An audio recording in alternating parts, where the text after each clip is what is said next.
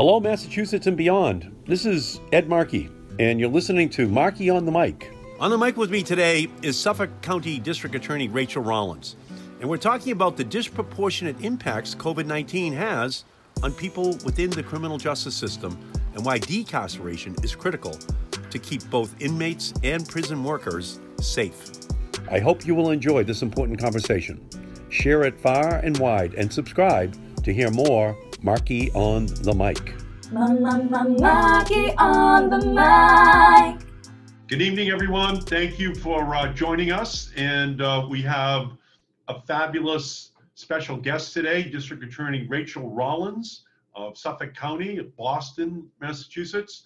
And uh, she is just an absolute um, superstar uh, that kind of operates at the intersection of compassion and competence.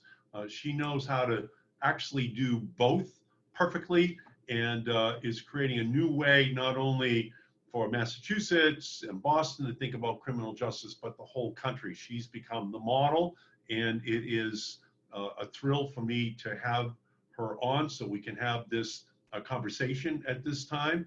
Uh, and for all of you who are watching, let us continue to protect our first responders, the doctors, the nurses, uh, the people who are delivering groceries to our house or food to our house, uh, the people who are in the supermarkets, uh, behind the counter, uh, the people who are driving the buses in sanitation. Uh, we, we can Skype in, we can Zoom in to our workplace, but you can't Skype into a job uh, working as a cashier. You can't Skype in to being a bus driver. Those people are showing up and they are running the risk of contracting coronavirus and bringing it home to their families. So the least we can do is to protect them by staying sheltered, uh, to not making the problem any worse. And we just want to thank all of them for everything that they're doing for our families, but we have to protect their families as well. So thank you uh, all so much. And uh, and Rachel, uh, can you tell us a little bit about how how coronavirus has changed the way that the Suffolk County District Attorney Office is working? What what a, what have you had to do to adjust to this new era? Yeah, so first of all, Senator, thank you so much. Um, it's an honor to be speaking with you, and you know um, how much I uh, just adore you as a person, but not only all the work you do for us every single day. So thank you. Um, it it has changed almost everything. You know, certainly crime doesn't stop even in a global pandemic. So the Boston Police Department, the Revere, Chelsea, and Winthrop Police Departments, the MBTA Police Department, as well as the state police, and those are all of my law enforcement partners in Suffolk County, Senator they are all still actively out there working and interacting with the communities um, when harm happens or when they need assistance. Um, what we did immediately, Senator, was I have an amazing staff. My chief of staff put us on um, a one week work, one week off work schedule where we broke our um, our office down almost into essential uh, employees that had to show up, for example, for arraignments, right? Um, or had to show up in the courts that are actually still open when people were physically going into courts and not having digital or remote um, or telephonic arraignments or bail reviews or hearings like that. So we immediately handled our personal staff, of which I have a little bit over 300 that I'm responsible for. And then we started thinking about our grand jury and our special grand jury that are out there that I have some responsibility over as well. And then we reached out to our criminal defense lawyers and partners to say, what are we going to do about the prisoners? Um, certainly, Senator, the pretrial detainees who have not been found guilty yet, but even those hard conversations about some individuals that are sentenced and post conviction might be more exposed um, potentially due to underlying health issues um, or Im- being immunocompromised or other things like that, that their sentence didn't include potentially dying of COVID 19. So we've started thinking really big and differently. We've engaged a lot of people that are way smarter than I am to ask for their input on this, like health professionals um, as well as others. And, um, and we are are open to listening and adapting really quickly.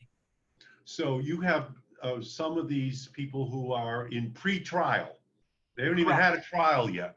Yep. So, so how are you handling people who haven't even had a trial, uh, but might be exposed to coronavirus? So what is the way in which you're thinking about how you handle people like that? Because a, a, catching coronavirus is the equivalent of a death sentence for too many people, especially people who come from uh, lower income groups, people who are minorities, people who may not have a, a great healthy condition to begin with. So how are you handling that?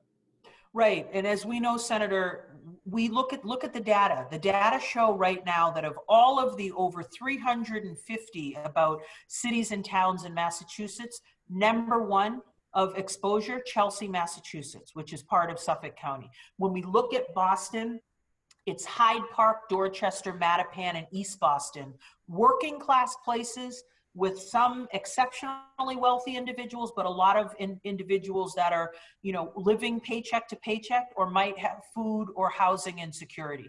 So what we did was we said, certainly with respect to pretrial detainees, unfortunately, Senator, we still have situations where if people are given a bail, even a $500, $1,000 bail, where somebody maybe, you know, is able to, if they are more affluent, without the blink of an eye put up that 500 or $1000 they will be out on bail and they'll be able to walk themselves into their next court hearing. But if you're an individual that that $500 is no different than 5000 or 500000 right you unfortunately are going to go to the Suffolk County House of Corrections and you are going to be held there until you can pay your bail even before you've been guilty of found guilty of anything there's another category, Senator, of people that we consider dangerous. And the Commonwealth has to prove quite a bit before we, and we have to have a hearing called a dangerousness hearing, where even though you haven't been found guilty, we prove to a judge that you fall into a small, I hope, category of people that are too dangerous to be released, even though they haven't even been found guilty yet. And what I've said is, with my partners at Public Defenders, which in Massachusetts we call CPCS, or an organization called MACDL, the Mass Association of Criminal Defense Lawyers, we've been reaching out to them from the very beginning to say, get us your list of clients that overwhelmingly might not have committed a violent or a serious crime, but who have an underlying, you know, CDC based mm-hmm. um, high risk factor, right? They're over 50 years old they're immunocompromised or have some sort of a respiratory um, underlying medical condition, get us those individuals and we'll see what we can do with them. And Senator, we're proud that we've, since this happened, our numbers are we have reviewed over 630 cases um, since the state of emergency was uh, put into place by the governor. 563 of those were pretrial cases. Oh. Um, and of those we've reviewed, we've assented to about 200 of them, meaning we've looked at what the defense bar sent us and we've said, you know what, we think that's a solid argument. We agree with the conditions you've put forward with respect to this individual. And we think that he or she can comport with the rules of society and not harm when they are out in community and that we believe that they will come back on their own they've proven to us they can and before or certainly there's nothing in their record that shows us that they wouldn't but there have been um, several senator that we've stood up and said no unfortunately this individual cannot has proven that they cannot be safe when they return to our community. Even though there's a public health issue that they personally are experiencing or that we are trying to flatten the curve, their risk to public safety is too high. Um, and I'll just end with before the next question. But that doesn't mean I still think they should die of COVID 19 where mm-hmm. they're at the Department of Corrections or the House of Corrections. We need our sheriffs and our Secretary of EOPS, which is the Executive Office of Public Safety and Security, Secretary Turco, who I speak with often and do respect quite a bit. We need those leaders to stand up and say, if we are only at 53% occupational capacity, then let's, instead of housing two to three prisoners in a cell, let's put one in each cell so that we are flattening the curve and not putting people at a higher risk of contracting a virus. Just because they can't be safe in our community doesn't mean we forget who they are when they're behind the wall. So, so by granting uh, the petition to keep many of them out, it then creates more space in the prison system to It put does. people into individual cells and away from other prisoners. Right. And what's great is public defend the public the CPCS and MACDL, those two entities that represent o- overwhelmingly the majority of criminal defendants in our Commonwealth, they filed an emergency petition in our Supreme Judicial Court. And um, and it went, it's called a 211-3, and it went up to the single justice, Justice Budd, Wayne Budd's wonderful daughter, um, who is a wonderful judge in her own right. But she then said, nope, I want the entire full Supreme Judicial Court bench to hear this because it's so important. And we had a four and a half hour hearing, Senator, over the phone. Those two things had never happened in Chief Justice Gants's 16 years as the Chief Justice. He said it's the first time he's dealt with it, and he thinks possibly the first time in the Commonwealth. We had a four and a half hour hearing where all the sheriffs, all the DAs, the Department of Corrections, probation, there were t- every single stakeholder in the criminal justice system was on that call to try to figure out how we can flatten the curve and not forget individuals that are incarcerated. Because, as you know, Senator, we've seen these hot spots in veterans' homes, in nursing homes, and they have the same layout almost like many of our prisons, unfortunately, where we're seeing clusters of people. Um, and, you know, unfortunately, the Soldiers Home in Chelsea has had, or Holyoke, right, has had some horrible deaths of our veterans. We're seeing hot spots in our nursing homes, and, and luckily, our Attorney General and the U.S. Attorney are looking into that. And certainly, as the DA, we're looking into Chelsea and other places. But we need to make sure that we're also speaking about our incarcerated population because they are often invisible and people forget about them. So, so there's been pretty much a shutdown of the private sector in Massachusetts and across the country, but there has been fright, a frightening uptick in gun sales Yeah. uh, during this crisis. Uh, and so, can you speak to the correlation between the work which your office continues to do and to curb gun violence in our state and this incredible uptick where there are gun dealers who are actually saying, Business has never been better. drive in, drive in gun sales. We'll just come, we'll come out to the curb and, uh, and sell you, and sell you the gun.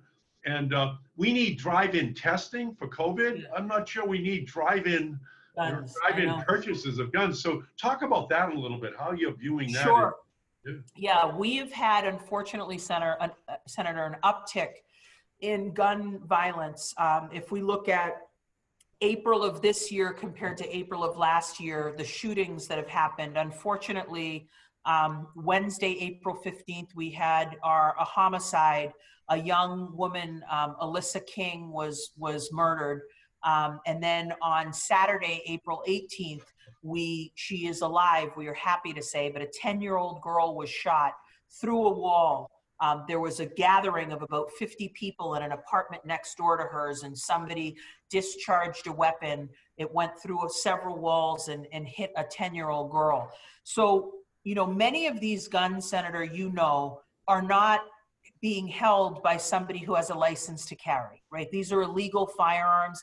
And there's always going to be that tension of our Second Amendment and people that lawfully are purchasing firearms as opposed to um, individuals. And certainly some people in this category are using them in a way, you know, with many of our mass, um, you know, our active shooters or our mass shooters, they had a license to carry some of those firearms, right?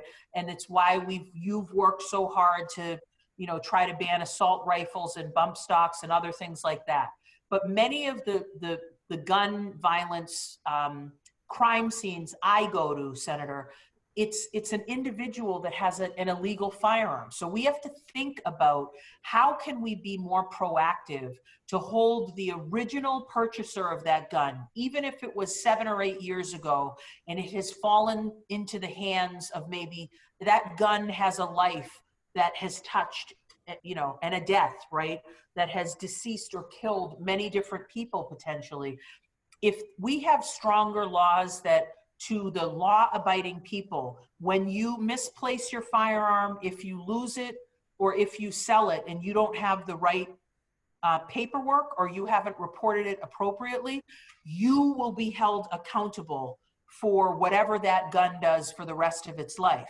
Maybe that would be enough, right? To potentially put the fear of you know what into people to say, no, nobody's using my gun, or the second I notice it's missing, I'm reporting it, even if it's my loved one or a relative or a partner or somebody, you know, that I want to potentially protect. But we have to do better. But there is always going to be that tension, Senator, from the people that lawfully have a firearm and are saying out loud, why are you making it harder for me? I'm not the one shooting somebody on the corner of, you know, Mass Ave and you know Tremont Street or or what have you. It, it's it. We need to make sure that delicate balance is always spoken about. Yeah, and it, it seems like a long, long time ago. It's only December, but I was able I was able to add 25 million dollars to the federal budget for the first time in history, so that the Centers for Disease Control could do the research on the causes of gun violence in our society. And that was the NRA blocking it literally for 25 years. So I won that in December. Um, and um, it, it's still ultimately a big problem because upwards of 40,000 people a year. You know, it's amazing, and, and and we we are so grateful that you did that, Senator, because the fact that we don't look at gun violence, we we test automobiles, right? We test everything else and and you've spoken about this many times you know the the number of deaths as a result of automobiles used to be exorbitantly high and as a result of them doing testing and monitoring and capturing data and looking at potential solutions um, we've been able to, of course, anyone that dies in an automobile death is one too many people. But the fact that we've been able to flatten that curve and make it significantly safer with seatbelts and other things that we've done, we need to start capturing that data with guns and look at it as the public health crisis that it actually is, as opposed to just a criminal justice issue. And a preventable uh, public health crisis. You know, 100%. if we put in place the safeguards, I mean, we go back actually, this is unbelievable, but in January, Donald Trump actually proposed in his budget in January a 40% cut in the public health service doctors and nurses, a 20% cut in the CDC budget, and a 10% cut in the NIH budget. This is uh, at a point where there's already a coronavirus pandemic uh, that's beginning in China, and we can already see it. So prevention is a big part of all of this. And the fact that that 25 million is in, I consider that to be a great victory. Uh, but then we'll have to have the CDC do the work and make the reporting. Now, there's another issue, however, where there's a reporting issue uh, the other way, which is that there's been a reported drop in the number of child abuse cases that are being reported, the number of domestic abuse cases that are being reported ordinarily before coronavirus kids are in school and maybe the teacher sees, hey, there's something wrong, or the woman yeah. is at work and people can say, hey, there's something wrong. Now, everyone is being asked to stay home. Can you talk a little bit about this issue and what kind of concern you have about what might be going on? Very significant concerns, right? So our CAC, it's called the Child Advocacy Center, Center, Center that does amazing work for young people that are the victims of um, sexual assault or, or violence, um, we their numbers have been have been plummeted. Um, but we know that these harms are still happening. Um, I can tell you, Senator, I think you know I'm the guardian of, of some of my nieces, and I'm also a licensed um, foster parent in the, the Commonwealth of Massachusetts. I'm on what's called the emergency list. So when something happens and a 51A is filed and nobody is able to take those children um, in a, in, within their family, um, they pick up the phone and call somebody on the emergency list to see if they can get emergency housing for them, just even for the night. And when I tell you, Senator, my phone has been ringing almost off the hook recently, right? From DCF, that's our Department of Children and Families. But it is really scary. You hit it on the head in that many of our first responders are teachers, right? The nurses, the school nurses are um, admins that work in that school that see these young people every day and can tell something about Rachel looks different today. I'm not just talking about obviously the physical manifestations. If they see a bruise or a cut, those are obvious signs that they're mandated reporters and they say it. But when a child's withdrawn, when they seem tired, when they're irritable, when they're acting outside of what they normally present, if a child's on an um, uh, an individualized uh, education plan um, and they are exhibiting behaviors that maybe the teacher hasn't seen before, there are eyes and ears for the wellness of our young people. You also are absolutely correct that in domestic violence, overwhelmingly women, but of course we know what happens in every single relationship, irrespective of your gender or orientation, is sometimes work is the place you get to leave your you know leave your your your home and go and feel valued and go and feel appreciated or loved or um, safe right? And then you unfortunately have to return back to a place where your batterer um, shares a, a home with you or, or a living situation with you. So you know covid-19 has really exposed i think a lot of gaps in our system. And great leadership like you which i'm excited about is going to hopefully let us learn from this and adapt really quickly so that we are even better when we come out of this and we will come out of this. Yeah, and um, um, and talk a little bit, and just to add a little. You, your daughter. Can you just just we'll go off on oh. this for a second. Talk about your daughter, the athlete, and oh, uh, yeah. how good she is as an athlete, and what this this pandemic is going to deny her the opportunity to do. I think people would like to hear your personal. Yeah, story. yeah, yeah. So I am a proud track mom. Um, I have a 16 year old daughter, Peyton Rollins, who um, I, of course, adore as her mother, but um, she also is quite a, a track athlete and um, has had a really, she works incredibly hard, but she has won several national medals and broke some national records. Um, she holds the, the, the, record in Massachusetts um, for middle school uh, hurdling. And um, she was the number one freshman in the United States of America last year at the New Balance um, High School Nationals. And so she had qualified this year um, to run as a sophomore and COVID-19 happened and they, um, they canceled high school nationals. And so Peyton goes to a school called, as you know, Buckingham Browne and Nichols, a great independent school in Massachusetts, and I'm an alum from that school as well. Um, it's really exposed to me, Senator, the the disparities between our public school system, honestly, and uh, private school, um, and maybe even some of our parochial schools or our charter schools as well.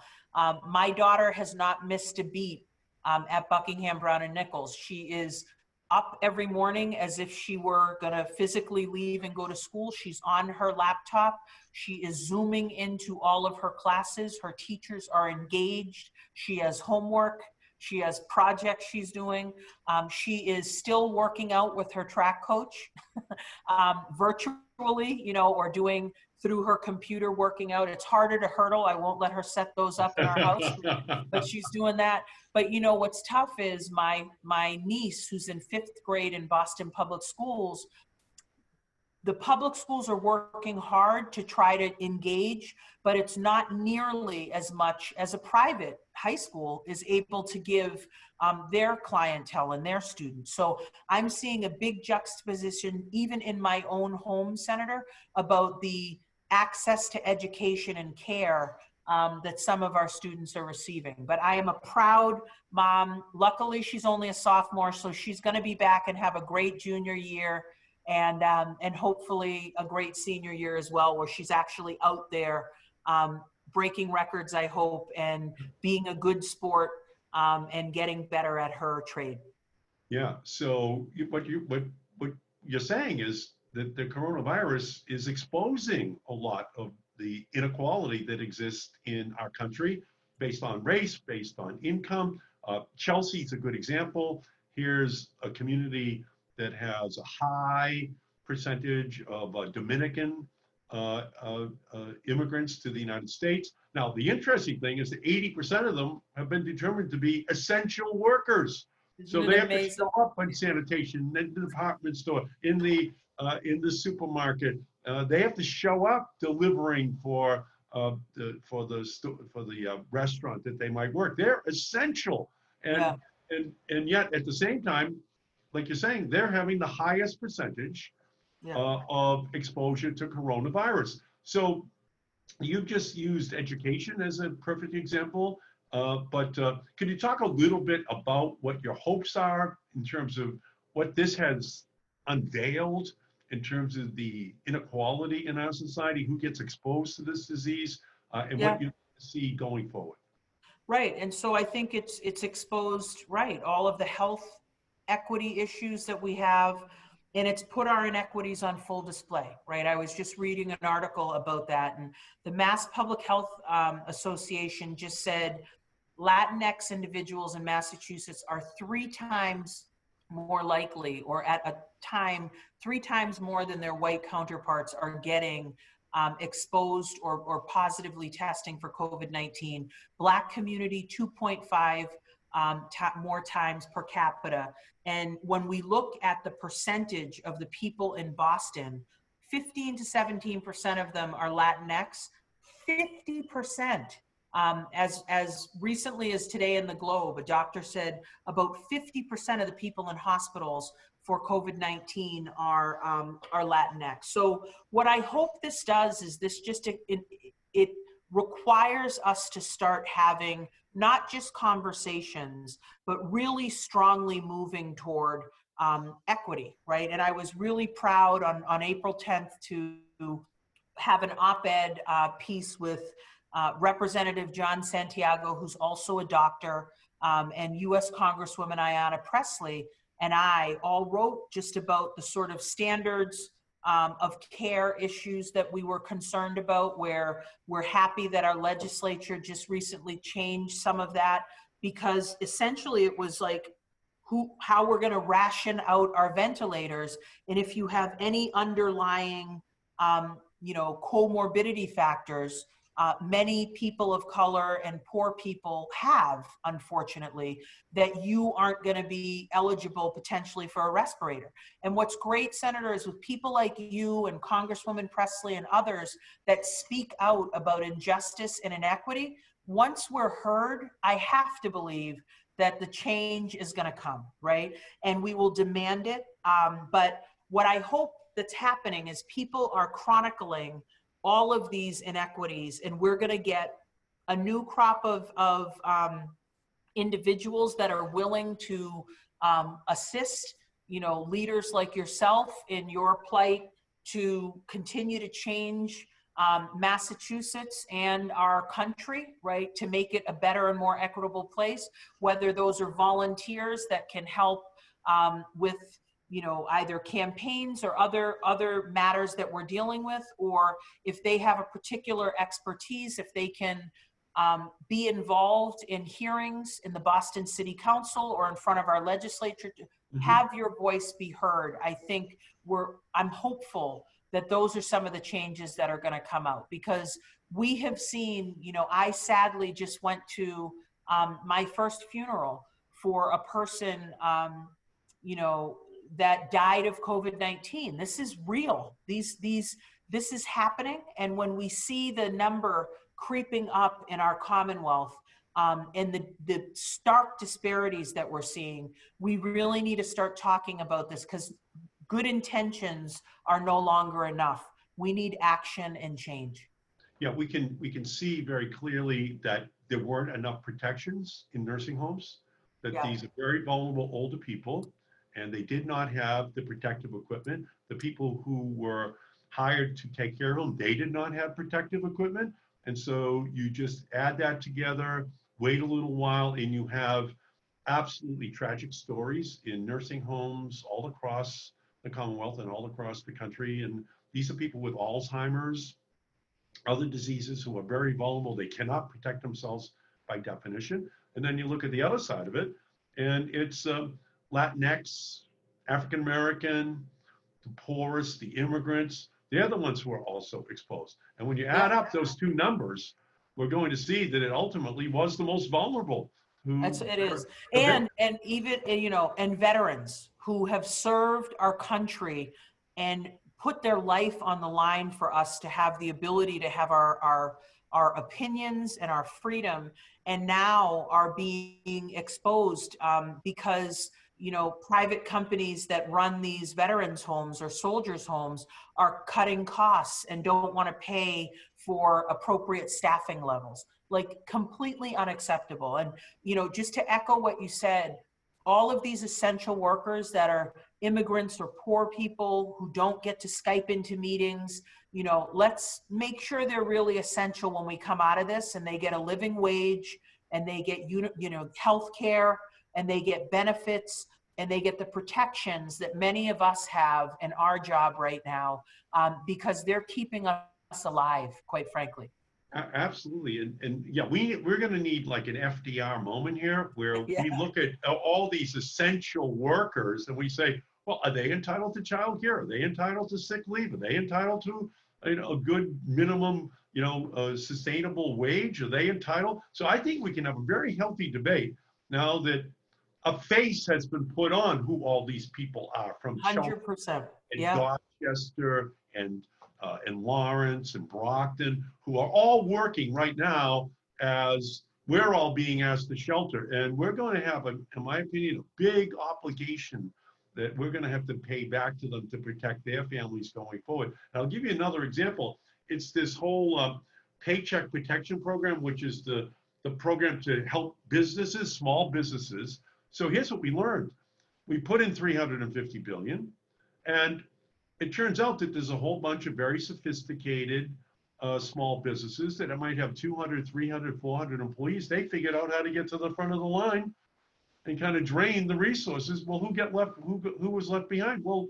minority businesses, yeah women-owned businesses. They were left behind. So we just had a big fight with McConnell, Mitch McConnell, and we said, well, we'll give you another three. We'll give you another 300 billion or so but we want 60 billion of it just set aside for minority owned businesses, yeah women owned businesses. yeah Because they can't compete. They don't have accountants and all kinds of legal teams downtown that can help them. We just want an application process because it would be tragic uh, if in Roxbury, in Dorchester, hundreds of these smaller businesses, minority owned businesses, couldn't survive. And when we were yeah back in August and September, that could be catastrophic for the community because we were just starting to see a real economic revival. A hundred, yeah, right. And you think about Lynn and Lawrence and Brockton and Everett and all over our Commonwealth, where you're right, there are these vibrant communities, um, individuals that have stepped out and on faith to um, give their talents to the the the community, right? Um, and they are not able to either pay their workers or um, withstand because their rent is still due, right? They're not bringing in any um, any money through the front door. So keep, please, keep fighting there. I do have to say something funny. I got a text from a girlfriend about a comment that she claimed the president made, which I didn't believe her. But did he honest, like Lysol, I think had to just issue a statement that you Yes. should not be spraying disinfectants down. Like, what is happening here? Is this real, Senator? We have a president, you know, I'm married to a doctor. I'm married to a woman who became Assistant Surgeon General of the United States and uh, retired, is a two-star admiral. You married up. You married Oh, up. way up, way up. And all these doctors, they're all looking on as Donald Trump says, you know, a little bit of Lysol would be good for you, huh? Oh and oh my God. so it's just scary. I, I look at Tony Fauci, I look at Deborah Birx just standing there each day, knowing that they have to aspire to a certain percentage of their thoughts going unspoken as they try to Yeah. up and kind of diplomatically try to clean it up so that bad medical advice is not given to people. And then, then he's surprised that the governor of Georgia is opening up barbershops and bowling alleys and and, Yeah. and having people come in uh, to uh, be exposed to the coronavirus. And he's saying he's going too far. Well, who do you think his model is, Mr. President? His President? model is you. And there's some amazing people on, on social media that are saying to black and brown people, like, what, don't go anywhere until they start opening golf clubs and, you know, private, the, the place where the Donald Trumps of the world go, right? like, we don't want you to go to get your hair cut um, you know a- again like you can you can not have a fresh lineup right now. Wait until they open golf courses and other places we're usually not allowed um, and then you, then it's safe for us to go out. Yeah, so uh, it's, um, you know, it's, it's a scary time, but it's great to know, uh, uh, Rachael, District Attorney Rachael Rollins, that you are on the job and you're showing the smart way in which we're going to be navigating through this. Uh, And maybe if you have one message that you might want to deliver to people who are watching right now, one, uh, one final thing that you might want the people to keep in mind. 100% Yeah, please. I want everyone watching, you must partake in the census. You have to get out and vote. Um, you, you have to be involved. I know you're exhausted. Believe me, I am exhausted too, but we are in the fight of our lives right now with respect to making sure that we are decent, we are um, upstanding, we have character, and we are treating um, everyone, whether they have a voice or the strength to speak for themselves at all, with equity and dignity and transparency and respect. Um, so please, please, please let your voice be heard. We will fight for you if you're fearful. If you're an immigrant in Massachusetts, I have done it, the senator has done it. Um, there are people that will protect you, but your voice has to be heard. Get involved and answer your census as well as when upcoming elec elections are happening, you must, must, must vote because you need leaders like this person right here, Senator Markey, who's going to fight, fight, fight for you um, in everything you stand for. So that is my message. And then also get off of your couch and go for a walk if you have to, because we we have to take care of our physical and mental health as well in this process. Even if we're fortunate enough to have everything we need at our fingertips, mental health is still really important and physical health as well. If you can socially distance and just even breathe some air from outside, I want you to take care of yourselves. You're great, Rachael. And I'm just going to follow up on the census. Over in Chelsea, perfect example. Um, Gladys Vega runs the Chelsea Collaborative over there. And Love she's her. hundreds of people lined up to get food, you know, but yet many of them are, are afraid to go over and get tested uh, because ICE might be waiting for them. Well. ICE, ICE is not waiting for them. They should go over and get tested, but they should also not be afraid to answer the census They because shouldn't. because And- they're protected yeah. the census as well. And that's the best way to protect people in the community is to make sure you're counted because that's where the dollars for education, for healthcare, for opportunities are all going to flow from. Hundred percent. And like we've done before, Senator, I just got off the phone with the president of Chelsea City, Chelsea City Council, and we were talking about Gladys, who I know well. If ICE is bothering them and things are happening, we will get involved. I will get involved. I've sued ICE before. We will, we will fight to make sure that you are free to answer your census. You are not in, you are not allowed to be retaliated against. There are people that will help you. Um, please know that. So Senator, thank you for letting me speak to you. You know what a fan I am of yours. Please, please, please keep fighting for us.